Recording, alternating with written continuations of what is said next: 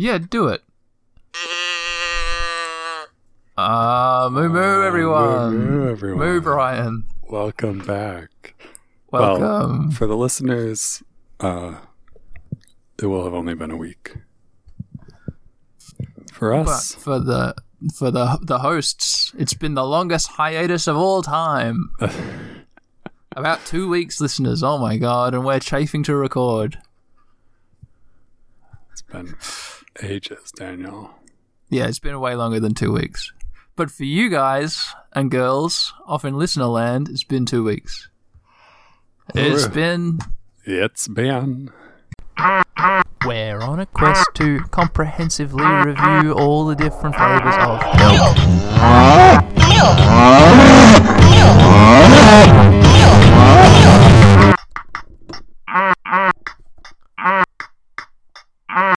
It's been two weeks. One I mean, one week. since you heard an episode. What's this attachment? Three months Oh, it's that silly, stupid one. thing that we drew. I'm still It's- trying to figure out this Google Meet that you served up to me. You're the one who did that. But I have, uh, yeah, I was presented with an entirely new environment to be in. Listeners, I'm currently looking at Brian. He's got his camera on. I'm looking at him. He's filling up my screen. Here, I'll it's put- really weird. Maybe I'll put myself on so that I'm looking at me too. Yeah, we can all just watch Brian. Well, since- Listeners, if you uh, have subscribed to the Milkin' It YouTube channel yet, then you can just uh, start playing the uh, the a pre-recorded video of Brian staring at the camera, so that you can watch along what I'm watching uh, during this episode. That would be fun. It's like a it's like a director's commentary, but a director's video where you can just yeah, see what my face was during the whole thing. I could record one too, and we could put them like uh, 'em up. portrait mode next to each other, and just every now and again, I would say something and you would say something, but we would get rid of the audio, so it would just be silent mouth movement, and then the listeners can watch that while they listen to the podcast. Yeah, we'll have like a And it little would- sync up moment at the beginning of the podcast, and Maybe, yeah, yeah, yeah, yeah. When we do the introduction, you would uh, tip your mua. Listeners could see that, but from then on, it would just be random mouth movements. beautiful. All right, welcome everyone. welcome to Milk and Welcome. Welcome My to name Milking It. is Brian Cow. I'm Daniel Cow. We're the two milk reviewers to host the Milkin' It podcast, in which we've gone out and looked for milks to review. Why? Don't worry. Don't ask me. It doesn't matter. Fair point, Daniel. So this is Milk and It. We Hmm. haven't recorded in a little bit. Do you have milks at hand? What, what, what's your milk situation? Ah, I don't have the. I don't have the. Ah, it's fine. I got a little basket here with one, two, three, four, five, six, seven milks in it. Seven? Seven milks. And oh, buddy, um, Are these the Uh, milks so- that I'm looking at in the milk thingy? yeah, Damn. that should be up to date. That's seven, right? yeah. Yeah. So, um, I I have something for you, Brian, for us all. It's a moratorium. Yeah? Yeah, I'm not doing oat milk anymore. Oh. I uh, There is an oak one here, though. Yeah, there's one that gets grandfathered in. The uh, what is that? Salted vanilla thick goo or something? Thick salted caramel. Yeah, that's the one. Um, that's just yeah, grandfathered in. Like I say, during the hiatus, I've every time I've been to the every time I've been to the supermarket, Oak Milk has been doing something new and stupid. uh, last time I went to Woolworths, the massive conglomerate global super chain, I saw that Oak has done a Woolworths tie-in, a Wow. Woolworths exclusive. Uh, Wool- and it- wool it was jam-filled donut flavored milk, and I I realized that actually when I go out and look for flavored milks, I'm predisposed to notice Oak's bullshit. And I just need to filter it out at this point because Makes I've sense, consumed enough of it. Yeah. I hear you. You know what, Daniel? I'm trying to moratorium on chocolate milk. Nice. Uh, but that's resulted in me having one milk here.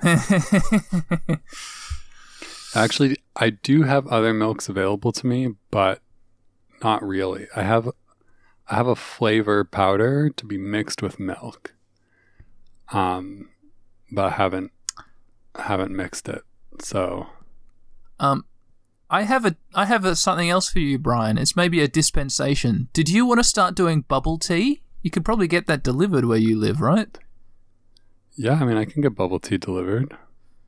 It's been at the back of my mind for a while that bubble tea is a legitimate choice for a milk a flavored milk drink. I don't know if I can get it delivered at 6 a.m., but That's true. it's worth a shot, isn't it? There might be other It's ways to shot. acquire it. I really should. I could just go to um, some grocery stores that have more interesting selection. Oh, that's a good idea. Do that first. Why haven't you been doing that this whole year that we've done this? Um, it's called COVID oh, nineteen. wait, the Daniel, pandemic. Yeah. Yeah, fair enough. you ever heard of it? Yeah, don your um, Try not don your uh, go out diving for bell. fun and- too much. Hey, Brian, Hey, Daniel. is there any way my my computer audio is currently at hundred percent? Now, listeners, I'm sorry to have to do this this uh, backstage stuff in front of you all, but Brian, is there any way at all that you could possibly turn your voice volume up a tiny bit? Because here in this room, I'm really shouting over your tiny whispered mouse voice. Turn me up. Mm, turn you up. Uh, what just happened? Wow. Wow, what just happened? Oh my god. Did I get? Brian Kalila just left and joined in the same moment, and for a second there were two of you. Are you okay? Um, yeah, I'm fine. I just clicked on my settings thing. Wow. Uh, Daniel.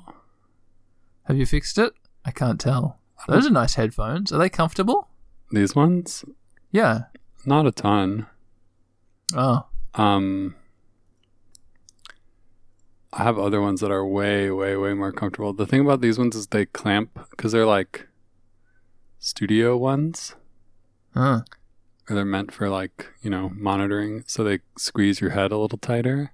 Yeah, cool. It's comforting, huh? You get a, good, comfortable, uh, like something's like a lover maybe is squeezing your head for you. Well, kind of. Um, except for uh, because I wear glasses. Eventually, after too long, it'll it squeezes the glasses into my head, so they start to push down on Ah. my nose too much, Uh, and then it hurts.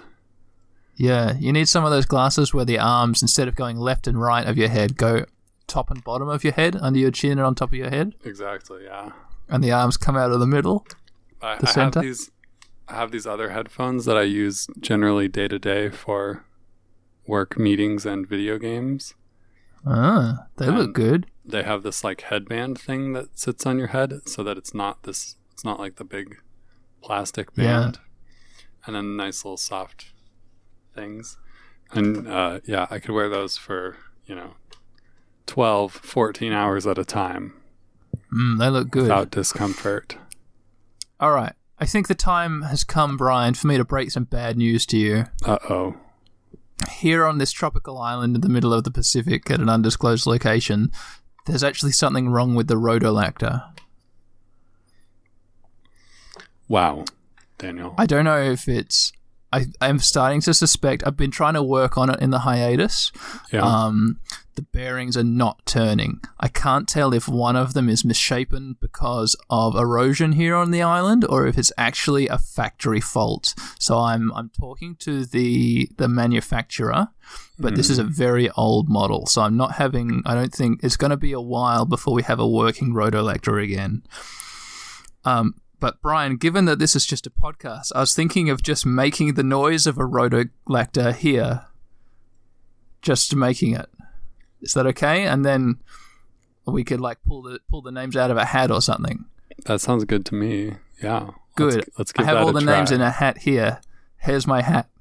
i can't see it daniel because you don't have a camera I've handed it to you on the island, oh Brian. thank you daniel Okay. Okay you make the noise and i'll pull out of the hat Okay. Do we need to do a shut up Daniel segment? I'm rusty. Like No, this we- rotolactor. I we don't have that. Sweet. I haven't been reading that book. Awesome. Okay. Here goes. I'm going to make the sound of a rotolactor.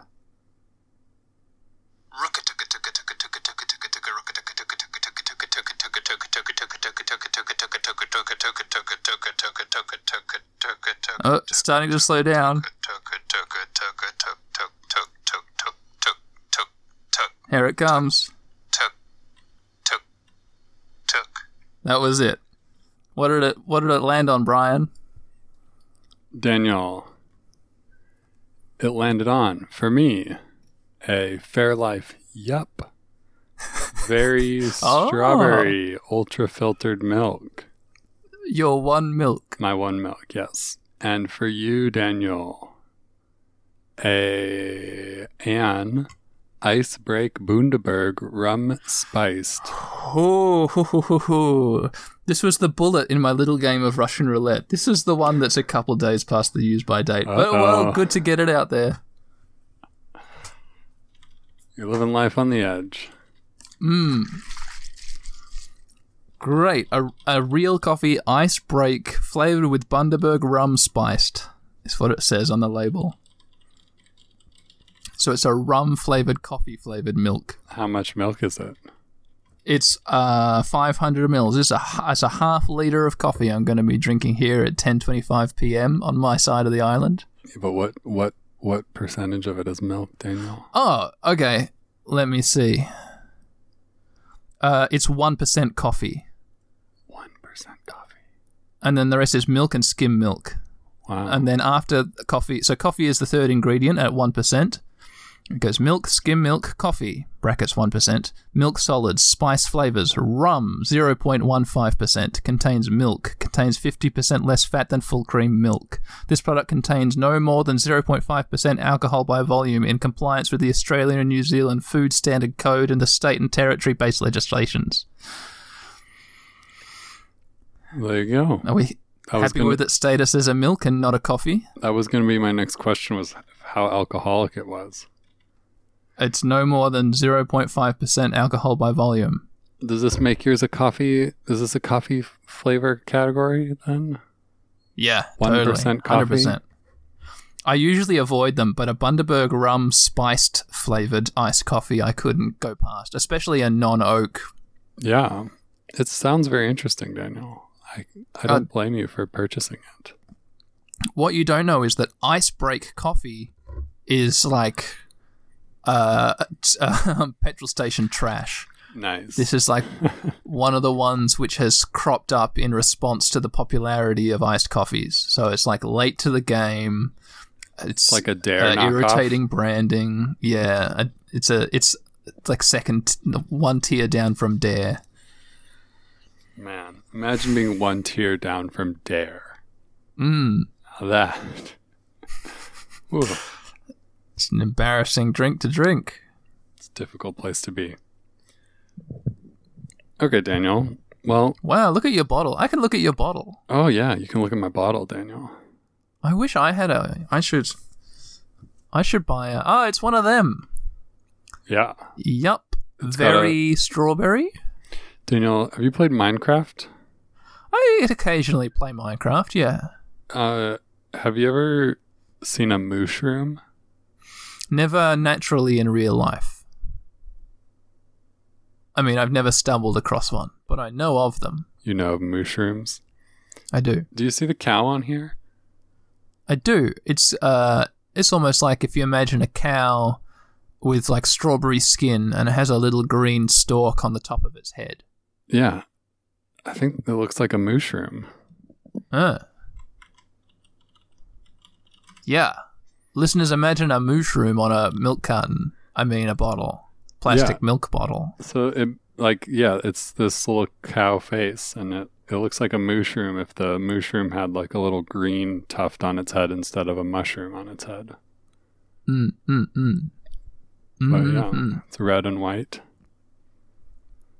Yeah. Looks almost yeah, totally basically exactly like a mushroom. So that's Hmm. good. Um, but yeah, we don't have a Shut Up Daniel, which would happen right now, uh, because I don't read that book anymore. Just It sounds like you and the book have had a falling out. I mean, I just stopped reading it and then uh, forget that it's there. Mm, you're sick of all the milk facts. I've been reading some Well, it's not a chat. I'm lactose fact intolerant. It's not a chat timer segment yet, but um, soon it will be, and then I'll say what I was going to say. Daniel, let's take our first sip and get into the chat. How do you feel about that? I, I'm trepidatious. Trepidatious. Yeah. Daniel, I have a feeling your milk is going to be really delicious. Ah, I wonder. I should have bought some Bundaberg spiced to compare the flavor of that with how this milk has been flavored, but Oh, I'm, I didn't. I didn't lower myself to the Bundaberg section of the of the Dan Murphys. I should have brought a strawberry to compare. Yeah, you should have, but you couldn't lower yourself to the strawberry section of the No. supermarket. The good news is it's been long enough that I've forgotten how bad strawberry milk is. So I'm going to be re surprised with how bad strawberry milk is all over again in this episode. Yeah. Daniel, you know, I do have an update actually on just randomness, um, milk related. But uh, I have been consistently buying and drinking one of the milks that I discovered through this uh, podcast. Hooray! And that milk, Daniel, is the Planet Oat dark chocolate milk. Mmm. I might have mentioned buying it on a on a previous episode as well. But yeah, in the in the past couple of months I bought it many, many times. Probably like 90% of the time I buy groceries, it's in there. Nice. And I Are you drink buying it. a big bottle and keeping it through the week, or is it a little treat that you're treating yourself to? I'm buying a the, the so the big bottle available is uh like a mm, don't know how much. It's not even a half gallon, but it's not like a small pint. Maybe it's a quart. Is that what a quart Mm, probably is? a quart. I don't know sizes, Daniel. No, Um, me neither. But yeah, maybe it's like a liter ish. I'm size blind. I don't know how much a liter is. I do. Well, I, yeah, I mean I know how many milliliters a liter is. Mm, but you can't picture the volume. But I mean, I can picture like a, a liter bottle of water or soda. Feels like that's a similar amount to the amount of milk in that container, but who knows? But yeah, so I've been drinking that. It's really good. It's very, Oh, yeah. very good. Milk, milk, uh, milk in it pod listeners at home. Brian recommends Planet Oat Yeah. chocolate oat milk. I mean, and it's not like a huge surprise. That is our number six overall highest scoring milk of all time. Mm. And since it's non dairy, it's a lot easier to drink in volume without giving yourself a stomach ache. Mm. I did also buy the Grace Harbor chocolate one a couple times um, to get those those creamy chunks in my mouth again. 'Cause that one Wait, was Grace non, Harbor? I've totally forgotten. it's the If it hasn't been released on the feed yet, then I don't have it in my brain. It's the non-homogenized one I drank that had the the creamy fatty chunks in it. I forgot that you had done that. Yeah, well, I've done that. I can't wait to listen. Yeah. I envy you listeners who have by now already listened. Man, I love our podcast. Yeah. Me too. I like listening to it when I edit it. I listen hmm. all the way through, and sometimes I forget to edit because I'm so busy listening. Yeah, it's a good podcast. It is. People, you should listen to it. If you're listening to this right now, you should listen to our podcast. Brian and Daniel recommend. Yeah, Officially, we recommend listening to the Milking It. Milk in It podcast. the world's best flavored milk review podcast. Mmm, bar none. Yeah, Daniel, do you have? Oh wait, I need to take a sip. Have you taken a sip? Oh, I have. Formed opinions. Ooh.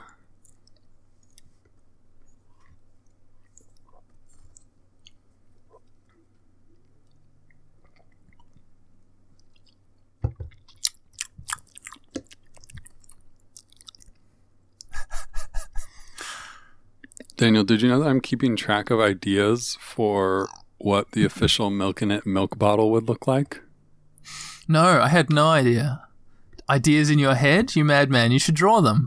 I've, I've been writing them down. So the the fun, Oh. the fundamental elements I've got right now is that the bottle would be shaped like a dildo, Yeah. It it- would be it would be a tantalizing shape. and it would say on it somewhere, "All right, tasting milk," and also aged in whale tanks. Yeah. There would be a chocolate ocean, even if it's not chocolate flavored. Here, let me add that. I don't have that written down. We Chocolate, could have the what the real flavor is floating in the chocolate. chocolate ocean. Yeah. And then I have as a question, maybe we also say it's aged in real cow udders. Mm. There'd be real confusion about the volume because neither of us know what a quart is. Half of us can't picture a liter, and the other one has never heard of a gallon before. Couldn't tell you if you know you could you could have a bath in a gallon, or if you couldn't fill a teacup with it. Neither, Daniel. Neither. Well, it's totally out of my frame of reference. Then Daniel, what um sitting here in my bath drinking teacups. when you buy petrol, you pay by the liter? Uh, yeah. Yeah, and usually the price is about a dollar a liter. It fluctuates mostly above that, but every now and again it dips down below that, and every now and again, ooh, it's so close you might as well be putting dollars in your car But then you need to, to watch like that Bowser go up. 20 liters, right? Yeah. hmm hmm Why do you ask, Brian? Just curious. we, Uh, that's fair enough. we do our petrol If you ever feel curious about anything else, I'm here to, to answer your questions. Thanks. Daniel, do you have a chat timer for us? Oh, yeah. You want to spin up the chat timer?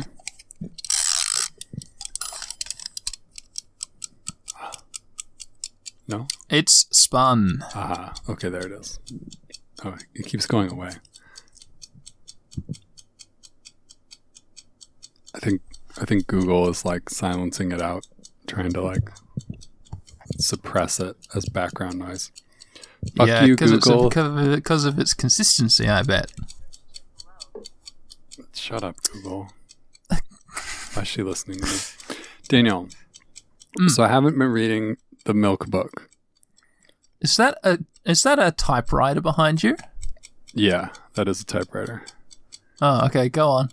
Um, but I have been reading a book by C.J. Cherryh. Oh, is it Downbelow Station? No, Daniel. It is.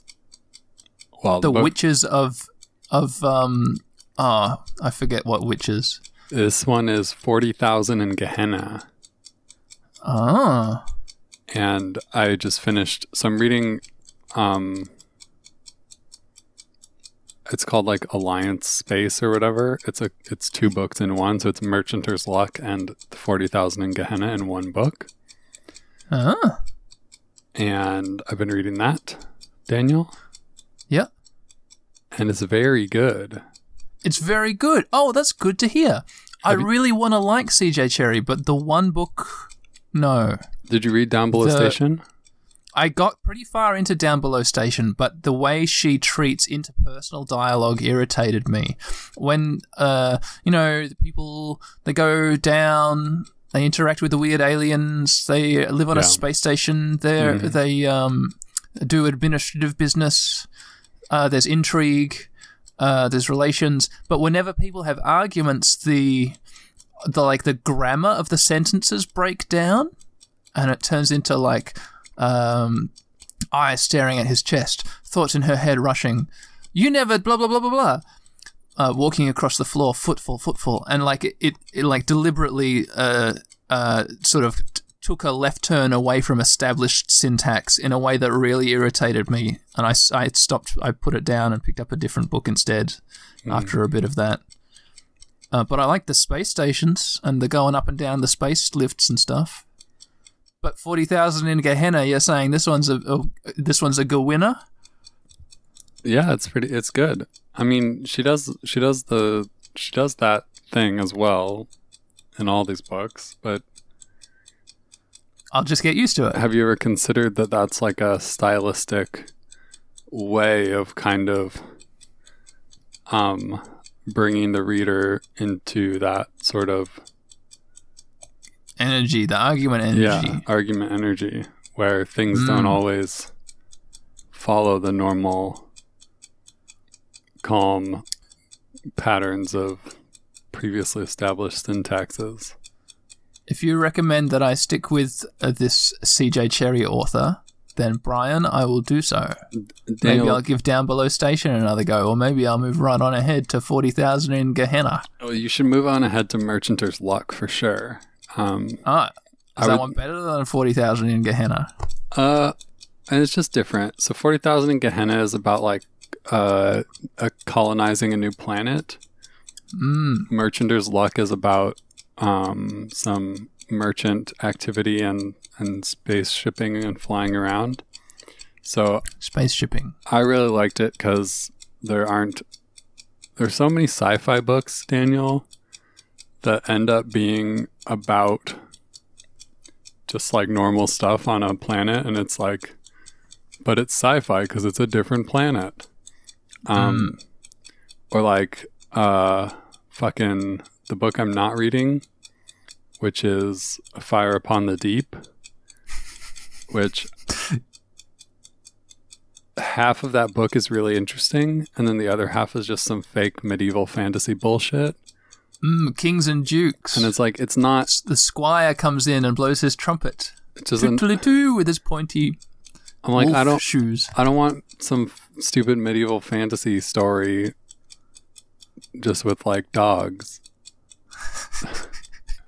Yeah. I want science. You want, I want you science. want weird plant aliens. I want weird plant aliens that ride skateboards and like spaceships and flying around and time behaving differently and stuff. And Yeah. You want a th- you want a three thousand year old spaceship, which occupies uh, basically lobotomized human bodies with its AI, artificial intelligence, and then a plot from the center of bureaucracy sees its main uh, main main conglomerate entity completely destroyed, and only one of its little AI bodies is left, but it still has all the memories inside its head of being in a spaceship, and then it goes off on a wild assassination attempt to destroy the Emperor of Space. yes, You want that. I want that. I love that. Brian. That's one of the best books you- I've read, Daniel. Are you the one who sent me Ancillary Justice? Uh, maybe. I fucking read it, Brian. This book, Ancillary Justice by Ann Leckie, rocks up on my doorstep once, and I have no idea why. And then I'm like, well, Brian must have done this. This is something Brian does. Brian sends me sci fi books, I guess, and they rock up on my doorstep, an actual physical book, and then it lies around in my room for a few months, and then I need to get a book because I need to sit down for a few days and do nothing, and so I pick up this book and I read this book, and fuck, Brian, Ancillary Justice is fantastic. It's so good. you ever read Daniel. Ancillary Justice? It's great, yeah. That's why I sent it to you because it's amazing. It's so good. It's amazing. I really enjoyed it. Ann Leckie's Ancillary Justice listeners. Oh boy. Daniel, I can confirm that I did send that to you. Outstanding. Thanks, Brian, for sending me Ancillary Justice. You're welcome, Daniel. Yeah. Ancillary justice, Daniel. Does it say ancillary on your book? No, it's just that in my head I've been reading ancillary all this whole time, but ancillary is the word that is written on the cover in massive letters. But maybe it's, I thought maybe it was like aluminium, where yes, oh, you sent me the Australian, The yeah, Australian Australian Amazon sent ancillary. ancillary. Daniel, yes, that Brian. book is so good. And, um, but here's the other thing I want to say about CJ Cherryh.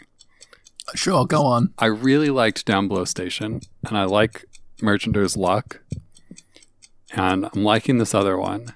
And my question for you, Daniel, is: Have you read or seen The Expanse? No. What's that? Oh, well, it's a book series, and now a TV show. And here's my thing: I like it, but it's also shitty. Mm. And it's hard sometimes because I watch it or I read it and I'm like, this is kind of shitty and dumb in some ways and good in other ways. But if they had made a TV show out of Downbelow Station and the works of CJ Cherryh, I feel like it would be much better. But is it basically a like thematically the same kind of Yeah, material? it's like a- just a, better version of what you're. It's it's very similar. It's like, you know, you got this expanded universe of planets and space stations and you've got like the people born in space and the people born on planets and the people who live on stations and they're all you know Mm, oh yeah. they all have different sort of cultures and stuff and experiences and they're antagonistic and there's war between earth and the whatever other yeah, people yeah, and, yeah. and There's that long first chapter in Downbelow Station where it's just the history Yeah. of, of Earth, uh, Earth's colonial space expansion, it's really in depth and long and long. That's quite memorable, actually. Not in a bad way either. And that's what makes me mad, Daniel, because I feel like, I mean, so the difference is CJ Cherryh didn't write like a, con- a sequential series of books following one story. Mm. She wrote like a whole bunch of books set in this. It's more of like a MCU, Marvel Cinematic Universe type Yeah. approach, where it's here's a whole bunch of different stories that all take place in the same universe, and there's little pieces of overlap here and there, and you know echoes of something that happened in one book, like so the events of Downbelow Station sort of impact the other books and just like you know these people have heard rumors about stuff happening at like at at Pell's station and Mm. and yeah and it's just like it's all connected but it's not necessarily the same story but i feel like making i would love to see a tv show that's like um you know like an anthology series of connected but not necessarily stories that take place in this universe or more like or like a Star Trekky type show where it's like every episode kind of has its own plot a little bit, and it's a a serial that just goes on forever. Mm.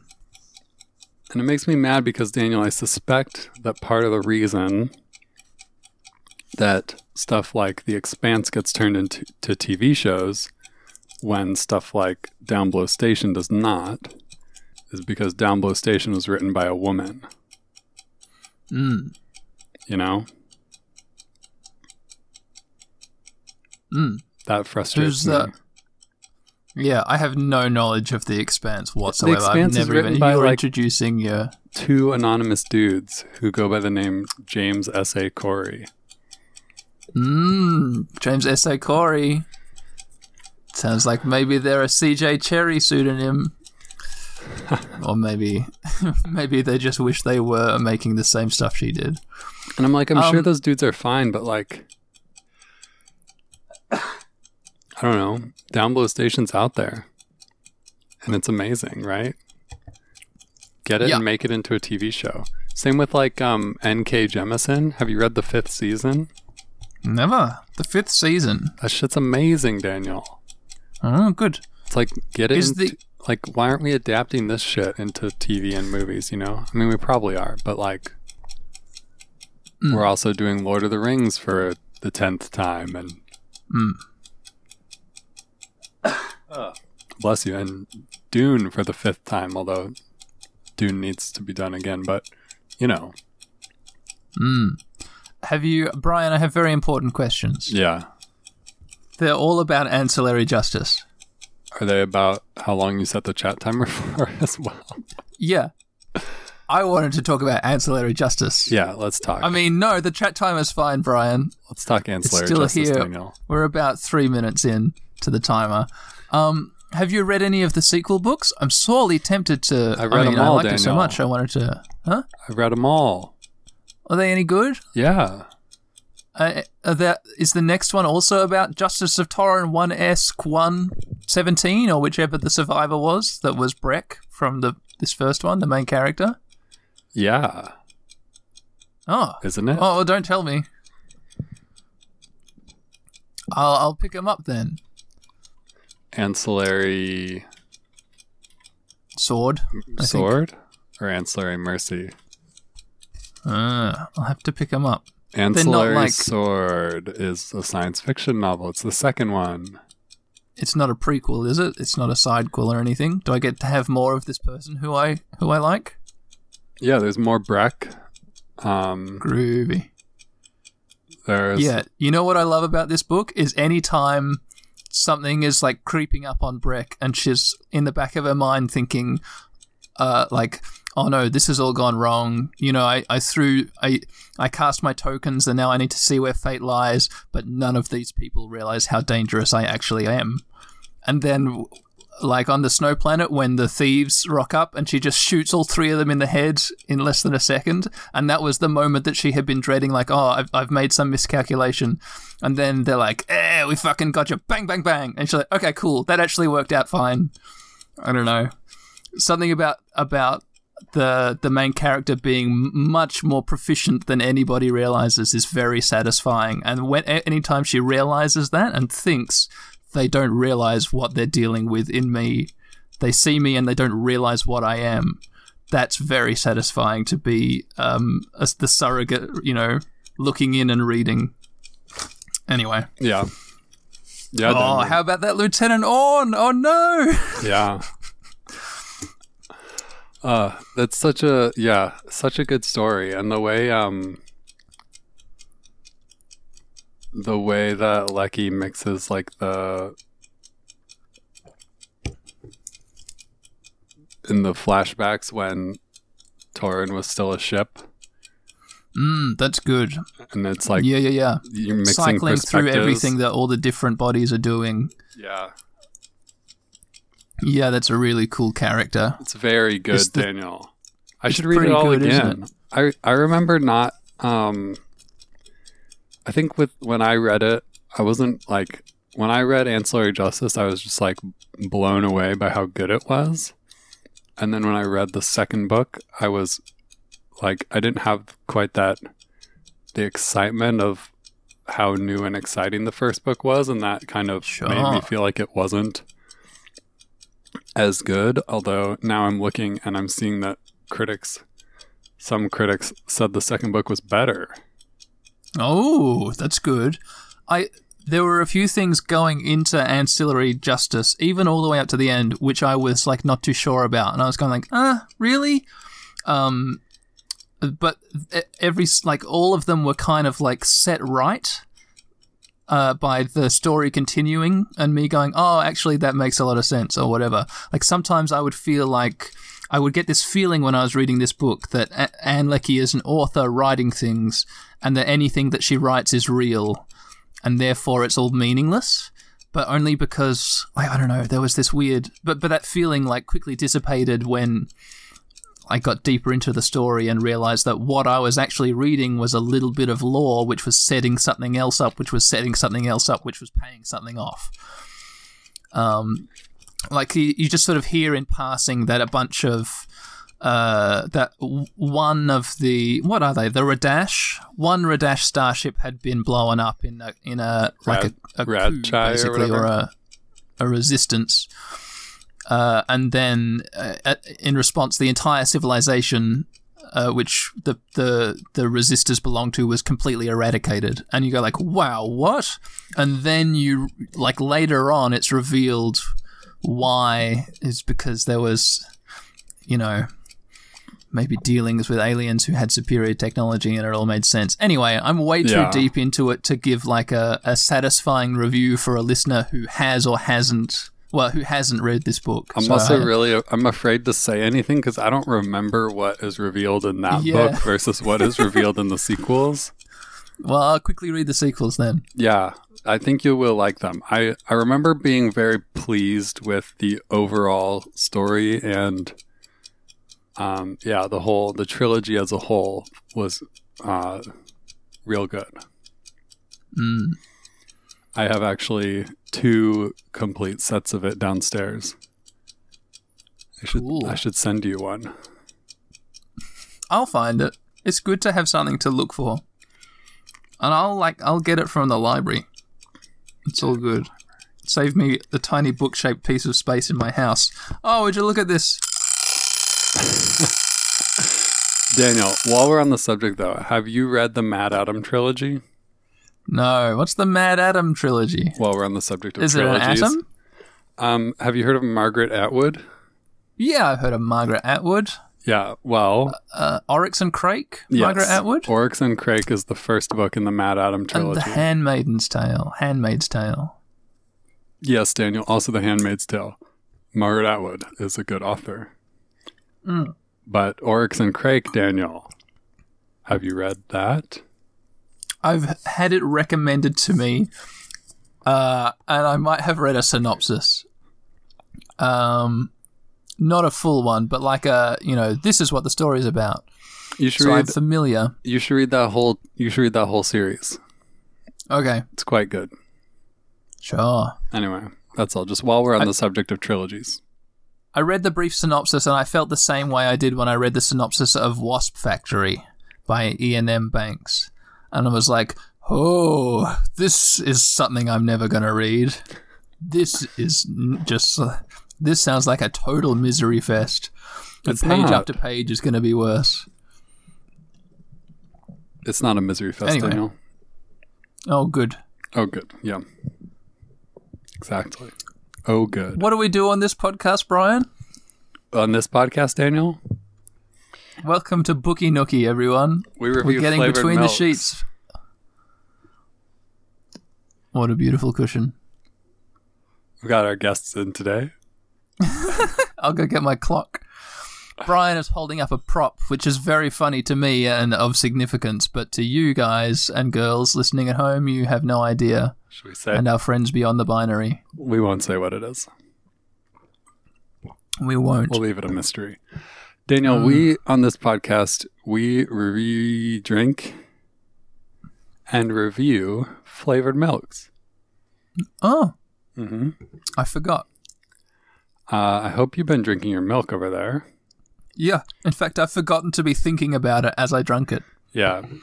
And uh, so now it is time, Daniel, hmm for us to score our milks. Let's score. Bye, listeners. Bye, listeners.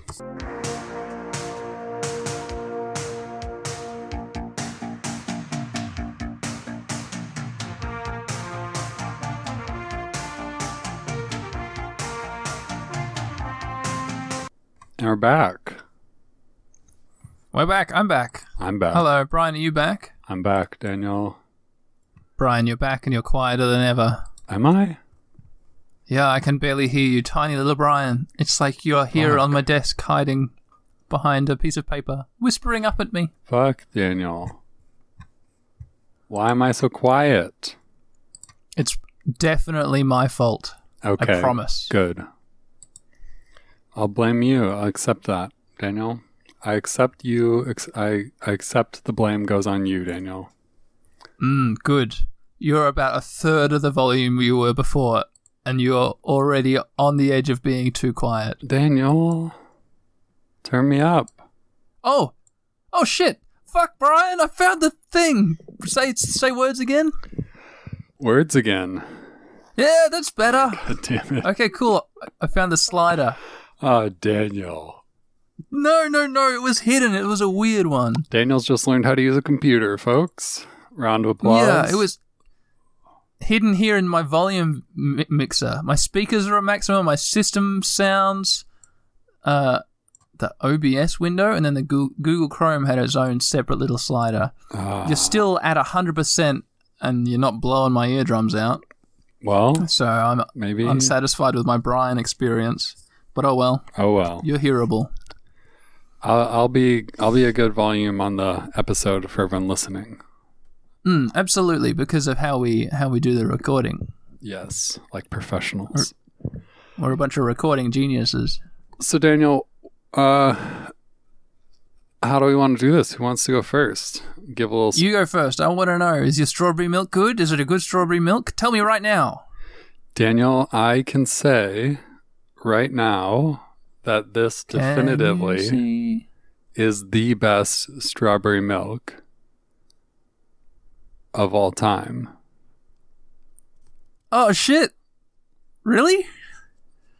I'm pretty sure. I think it'll score better than all the others. Um, it is actually drinkable. I mean, it doesn't taste like strawberries, which I think is too much to ask, quite frankly.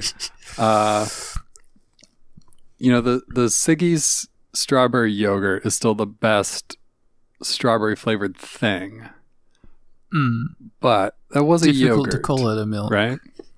Yeah. This is strawberry milk. And strawberry milk is, as a rule, kind of sickly sweet. Yeah. Doesn't taste very much like strawberries at all. Yeah. And uh, usually sugary to the point of undrinkability. Mm, mm, mm, mm. Makes you feel like a child Yeah. for choosing it. And uh, this strawberry milk, Daniel, mostly meets that criteria, although it's managed to avoid being so sweet as to be intolerable.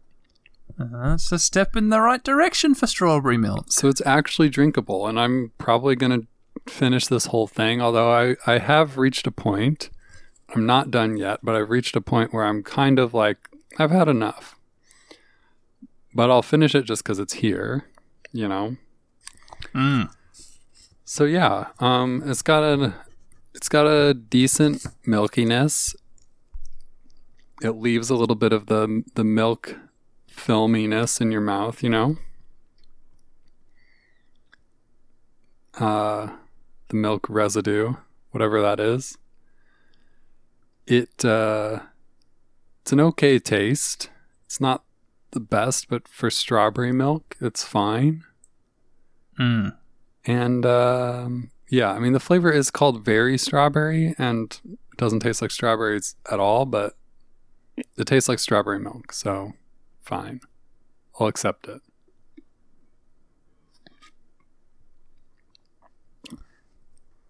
I've seen uh, British kids' TV programs where they just call it pink milk. Pink I'm milk. realizing that's actually probably more accurate than strawberry milk in a lot of cases. That yeah, it's pink milk, and that's what it is.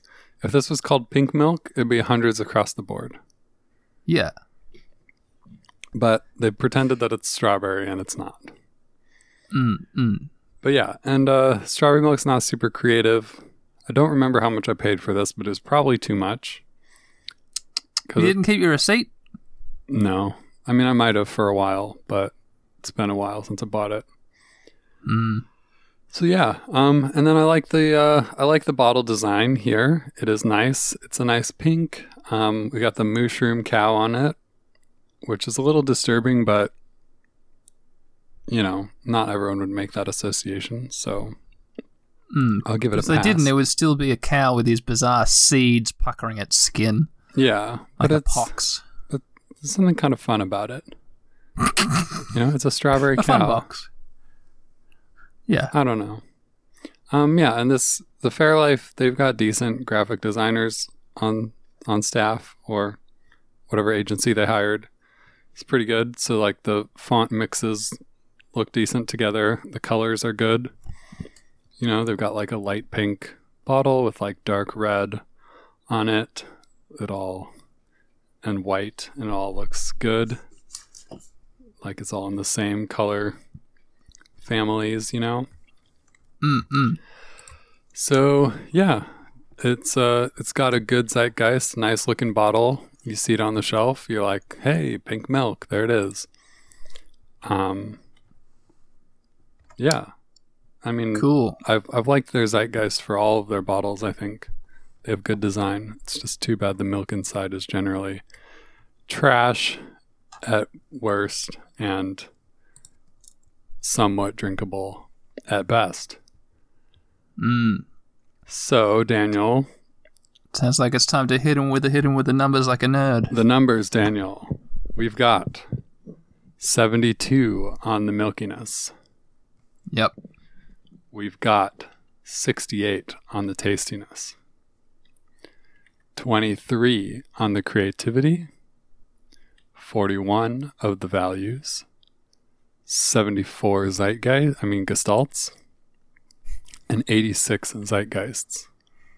Brian, I wasn't listening to any of that. Yeah, Except cool. for 86 Zeitgeist and 70 something milkiness. And then the others are just a void. you have any Just a questions? total void in my brain. Can you do that again, please? Milkiness 72. Haha. Tastiness 20 Yep. 68. S- 68. What? 68 tastiness. Holy shit. All right, go on. You stole my tastiness, Brian. Oh, fuck, I gave the game away. Keep on 23 going. creativity. Mm-hmm. 41 value. Mm-hmm. 74 gestalt. Ooh. 86 zeitgeist. Hoi, oi, oi. Hoi, oi, oi, oi. All right. Thanks for those numbers, Brian. Oh no, Daniel. I feel like maybe it won't be the best. Oh, maybe it won't be the best strawberry milk of all time. Others have done better? It looks like maybe, Daniel. Ah, I should go back and try the Horizon Organic Strawberry again.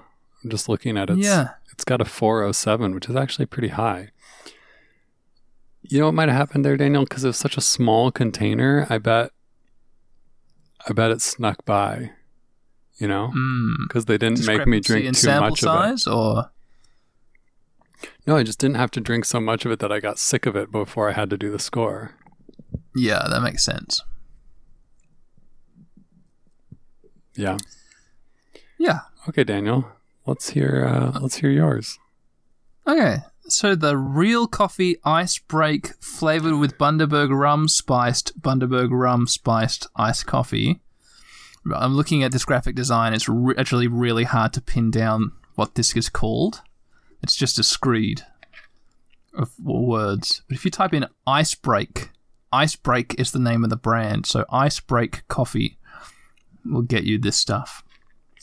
Um, it is a surprisingly competent uh, spiced rum flavored iced coffee.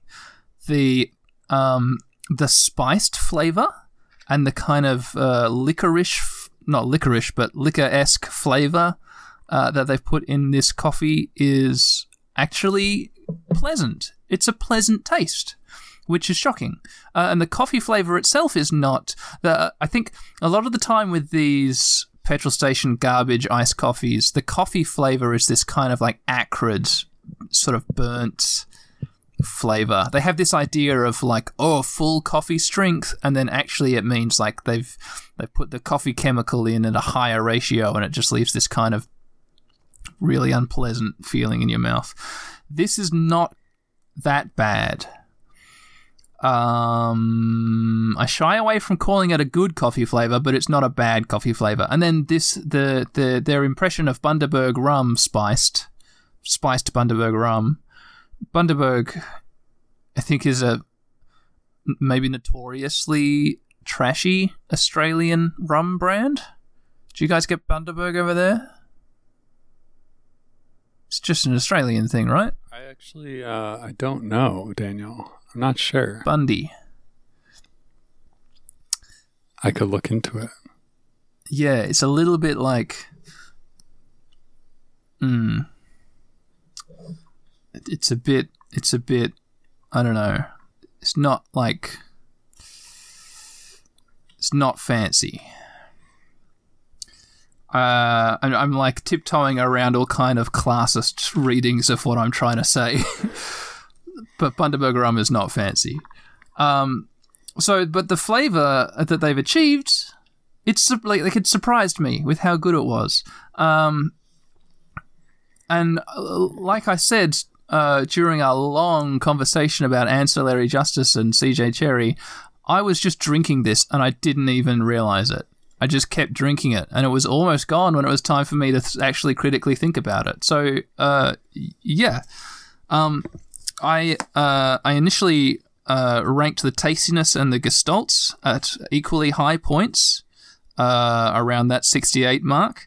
But um, having finished the bottle, this uh, th- this this flavor lingers in my mouth now. I can still taste it, and it's been gone forever. I would not pick up a second bottle. There's a, si- a slight flaw in the mix that it just stays with me for way too long, uh, and it's unpleasant. Like the the coating around my mouth is acrid and yucky.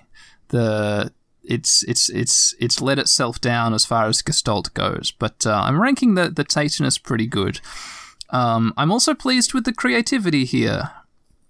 For uh, for something that you'd pull out of a petrol station fridge section, uh, spiced rum, specifically branded spiced rum, I think is it's not ingenious, but someone had to get off the couch to write this into the ideas book down at the Icebreak Company. You know, it wasn't on the table already. Someone did something to make this happen. Or I'm sure the Bundaberg Corporation might have done something to make this happen. Uh, this was two bucks. What was it? Uh, two bucks ninety nine, which is like great, average, no comment. Um, uh, No comment. the yeah. You your job is to comment. Oh boy, that was autoplay video. Now, so where this milk really falls down a ditch is the zeitgeist.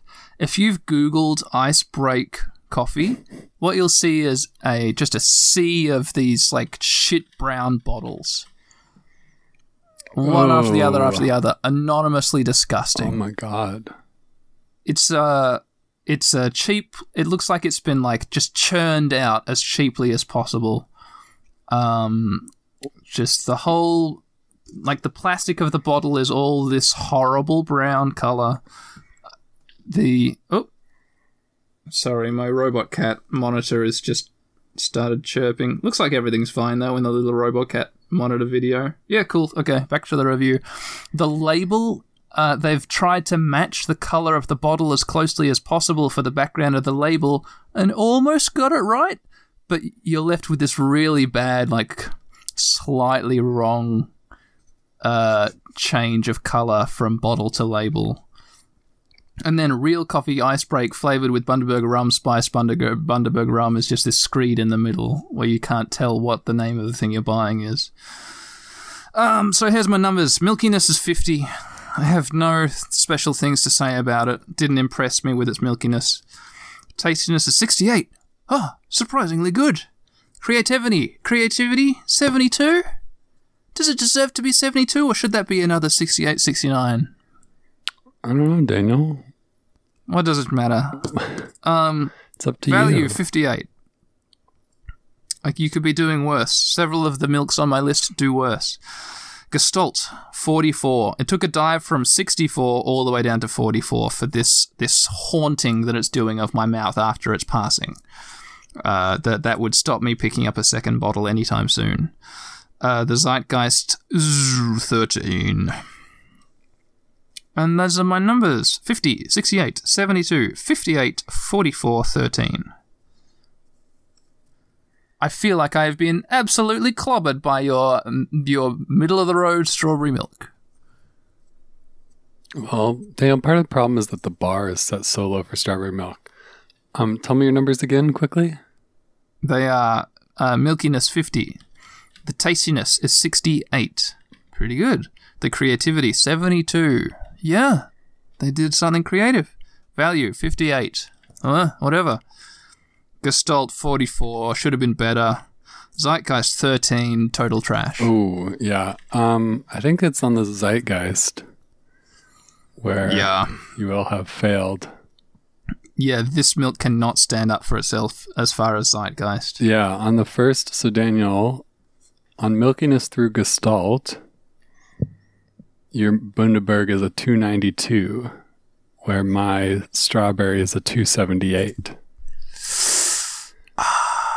But then when you add in the Zeitgeist,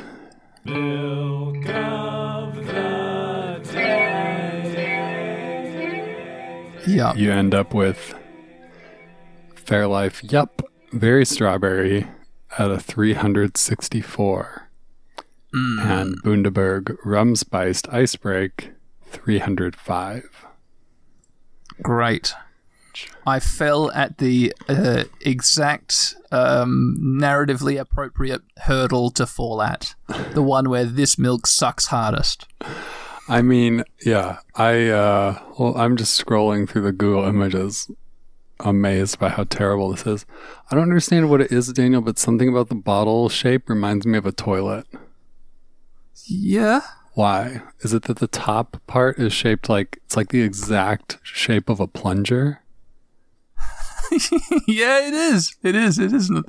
Yeah, you're right. Like the there's like the little sort of bell curve at the top and then there's like a little lip Yeah. and that together is the exact shape of a classic plunger. Yeah. Also, yeah. And I was the- primed when you said shit brown and then I looked at these pictures and I was just all I could think of was toilets. Yeah. Few. Few. Yeah. The that that little sort of ridge around the circumference of the bottle, combined with the what is this? Probably fifty millimeter, maybe closer to sixty millimeter uh, bottle circumference at its widest point, makes this feel like uh, PVC plumbing with joiners Yeah. um, to me, which is which is yeah plumbing. plumbing. It's like brown PVC uh, plumbing connectors, Yeah. maybe with a uh, a Jubilee clip holding down a rubber connector around an old leaky leaky toilet. So the the zeitgeist of this milk is uh gross looking shit flowing yeah, through frankly, a it's a miracle it achieved a 13, but I stand by that. I mean, at least it's not racist, right? Exactly. Could always be worse. It could always be worse. At least it's like bad and simple. It's not like bad and complicated. Yeah, it is amazingly bad though. for what it is. Yeah. Man, it's just a really unappealing bottle in so many ways. It's a reason it's never come up on the podcast until it did a tie in with a Bundaberg spiced rum. It's incredible how such a simple bottle can be so unappealing. Mm, mm. That's really actually that's really impressive. It's just like I don't, yeah, and it's like the shape. It's like the bottle has. It feels like it should be full of like a industrial cleaner or something. It doesn't look Hmm. like a drink bottle. It's not a bottle I want to drink out of. Uh, Icebreak is a subsidiary of Lactalis Australia, which also owns Oak. That's not a surprise, Daniel. Those are its two milk brands, Oak and Icebreak, and then Breaka flavored milk, which is a children's. It's I always see it in the children's section. These tiny little Tetra packs, and it's like strawberry and chocolate, and that's it. I've never picked it up for review on this show, so this is. um, Yeah, good to see that the goblins behind the scenes of Oak are also responsible for this trash. If anyone at Oak is listening, just holy fuck, man. Yeah, we hold you responsible for Icebreak's travesty as well. Holy fuck. The marketing departments at these companies. I hope they don't make much money because they are shit at their jobs. Mm. All right, Brian. All right, When Daniel. did the Milk of the Day podcast jingle play? Was it ages ago? the milk of the Or was day it seconds theme? ago? Yeah. Yeah. Does it go after the milk is decided or before it's about to be decided? Before it's announced, I'll sneak it in. oh. Oh, it's ages ago then. Yeah. Oh, never mind. Forget I mentioned it. Should I moo us out, Daniel? I guess so. Okay. I guess so. Got anything else to say about ancillary justice? Um, probably not. No. I was a bit. I wasn't too sure when it moved into like the um, the courtly drama in the last third of the book, and I was like, oh, I want to go back to, you know, maybe take me back to the ice planet or back in time to the swamp planet. I don't want this like parlor drama, but then of course it was just setting it up so it could all disintegrate in like uh, societal collapse, which the main character has to fight through against. Oh, you know what my favorite, one of my favorite, okay, so many of my favorite things about that book. One of them is the religion. All of the religious uh, uh, ceremonies in it are really cool. Like, it made me. Uh, like, Breq at one point starts just out of habit uh, to pass the time to start like uh, reciting the first hundred names of some god that they were a member of a cult of, and that I was like, oh yeah, I wish I knew the first hundred names of a god that I could recite when I was bored. That sounds fantastic. And the little icons and ceremonies they perform. But you know what? I really loved. What I really loved is when the Emperor of Rat Rad Rat, Radchaai Space who's like the baddie in this book. The ba- I want to say the bad guy, but the bad girl um, is describing the massive empire that they're all part of. Uh, what she describes at the center. Uh, this is like pretty far into the book where they're just describing like the, the structure and the scale of the empire that they're a part of. And at the center is a single Dyson sphere. And you're like, oh, and then they the the emperor says like the the and the civilization inside that Dyson sphere from which we all originate and where all of these this holy religion comes from who probably don't even realize that we exist outside the Dyson sphere on their little planet there that's what I'm protecting.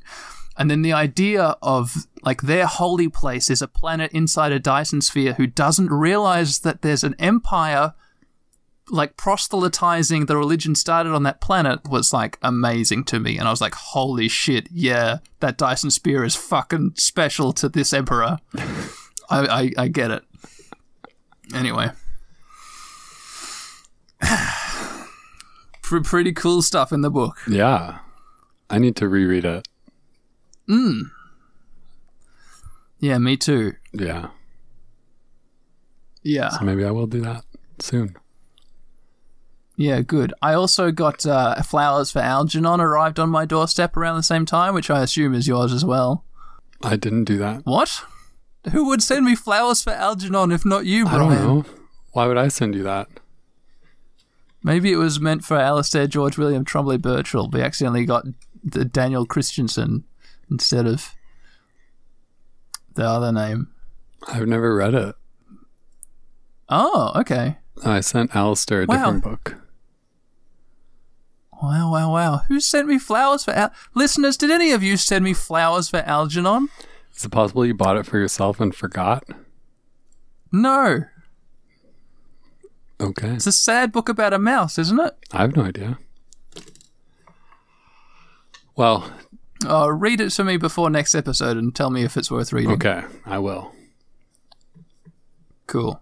All right, listeners, Brian's about to moo us out. See, I told you. There we go. Moo moo moo. moo.